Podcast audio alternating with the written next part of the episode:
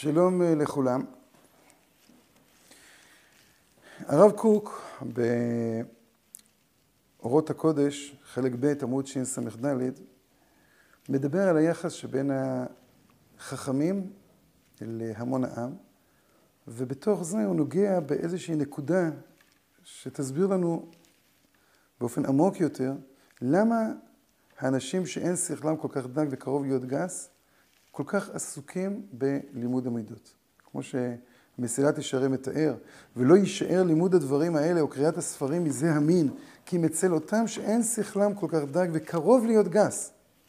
שאלה, תראה אותם שוקדים על כל זה ולא יזוזו ממנו.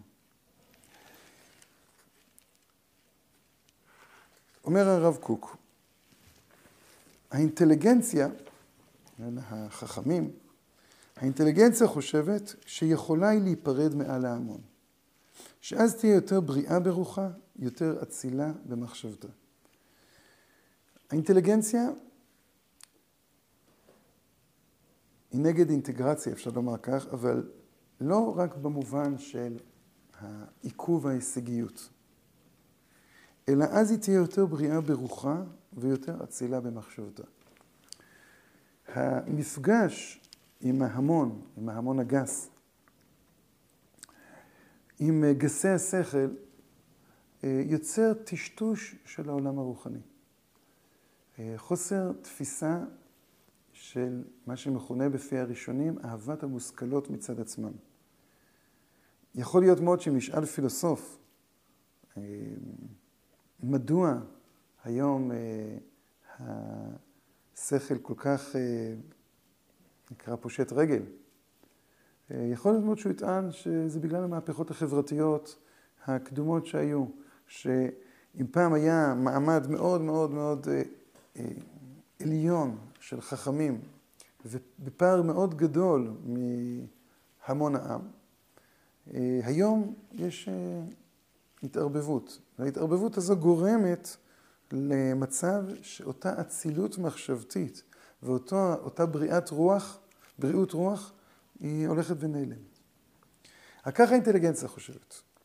זוהי, אומר הרב קוק, טעות יסודית.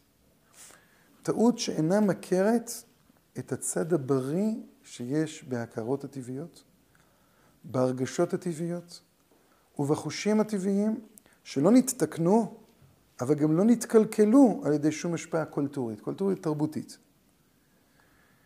הצד הבריא של היושר מצוי הוא באנשים גסים יותר ויותר ממה שהוא מצוי במלומדים ומוסריים בעלי מחשבה. אנשי המחשבה מאבדים את הצד הטבעי של הישרות. כשאנחנו מדברים על רגש מוסרי, כשאנחנו מדברים על רגש טבעי מוסרי, כן, הוא נמצא יותר באנשים גסים. ככל שה... החתך הסוציו-אקונומי יותר גבוה, אז כך נדמה לנו, לא, לא עשיתי סקר, אבל ככה, תשאלו בעולם, מידת הכנסת אורחים, פשוטה, היכולת להרגיש בבית בלי להרגיש לא נעים,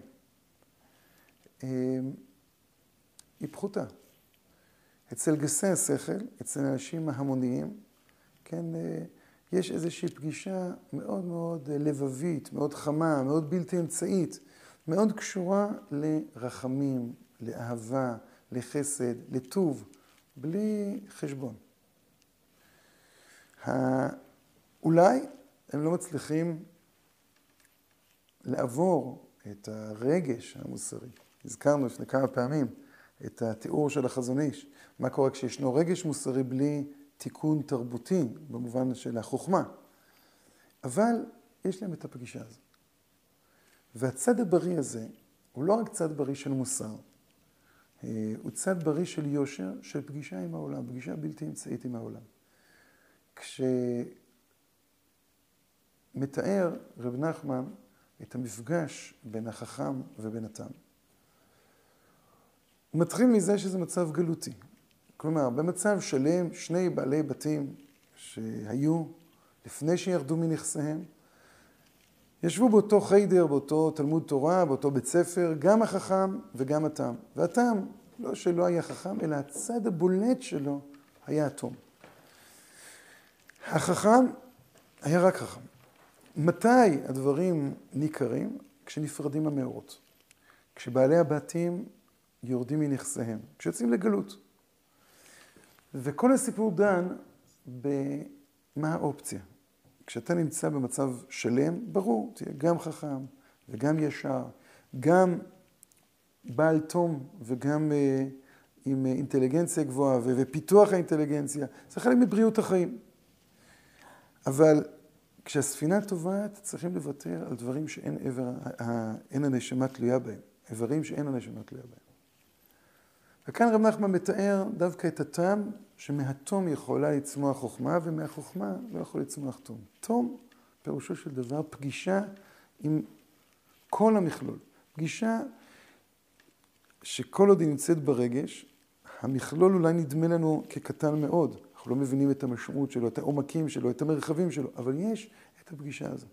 והפגישה הזו, בשעת הצורך, אפשר להצמיח גם חוכמה. החכם מתנתק מההקשר. ולכן החכם באיזשהו שלב גם מטיל ספק בקיומו שלו, כן? ב- ביכולת השיפוט שלו, ביכולת הפגישה שלו עם המציאות. הצד הבריא של היושר, הפגישה הבלתי אמצעית עם המציאות והתפיסה והחתירה לתפוס את המציאות כולה נמצאת דווקא באנשים הגסים. יותר ויותר ממה שהוא מצוי, מצוי במלומדים ומוסרים בעלי מחשבה. יותר מובהקים הם המלומדים בדברים הפרטיים של המוסר. בחוקיו ודקדוקיו, אבל עצם הרגשתו. זאתי מצויה באנשים בריאים טבעיים שהם הם ההמון, עם הארץ. כן, הרבה פעמים אה, רוצה להתעכב במשפט, אימת שבת על עם הארץ. כן, אה, אנחנו מתחילים לקנא בעמי הארץ. אנחנו, אני לפחות, לא מרגיש תמיד אימת שבת. כן, אימת שבת עם הארץ זה אומר, האדם הזה לא איבד את הטבעיות של היחס, היחס לריבונו של עולם, היחס ל, ל, לעולם.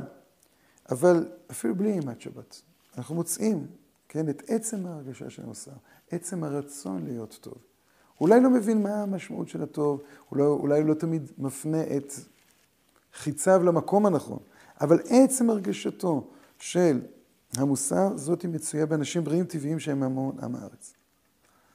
ולאו דווקא בהרגשת המוסר השורשית, עולהו ההמון על אנשי הסגולה. גם בהרגשת האמונה, הגדלות האלוהית, היופי, החושיות, הכל אשר לחיים בדרך ישרה. כן, גם התפיסה החושית שנחשפת לגודל של המציאות, לתום של המציאות, ליופי של המציאות. כן, כל זה נמצא אצל ההמון הגס כן, הכל אשר לחיים בדרך ישר בלתי מסוננת על ידי הצינורות המלאים שחר אגמי נפש של הדעת והחוכמה. הוא יותר בריא וטהור בהמון.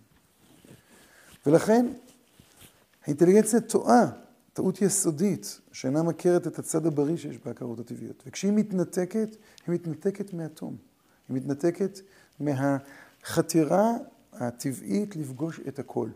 כן, היא עסוקה באוסף של פרטים. והעיסוק הזה, הוא מוריד את החוכמה, הוא מוריד את היכולת של החוכמה, הוא מוריד את ה... כן, לחשוף את האמת, הוא מוריד את האמון של החוכמה בעצמה. וחלק מהמשבר שאנחנו נמצאים היום בתוך עולם הדעת, הוא המשבר הזה.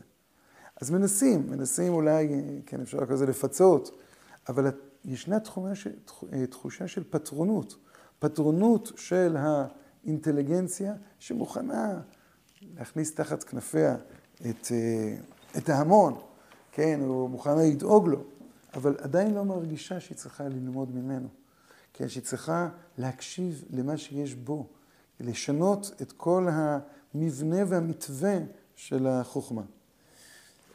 זו הסיבה שבגללה אנשים גסי שכל עסוקים במידות. הם פוגשים שם, הם פוגשים את האמת, הם פוגשים את התחושות הטבעיות שלהם. עוד פעם, מה הם מבינים מזה זו שאלה טובה, שאלה שנצטרך לדון עליה. אבל הסיבה שאנחנו מוצאים יישאר לימוד הדברים האלה, קריאת הספרים בזה המין, כי אם אצל אותם שאין שכלם כל כך דג וקרוב להיות גס, זה בגלל שהם עדיין לא איבדו את התום, לא איבדו את היחס הבלתי אמצעי אל, ה, אל המוסר, אל האמונה, אל גדלות החיים. שלום.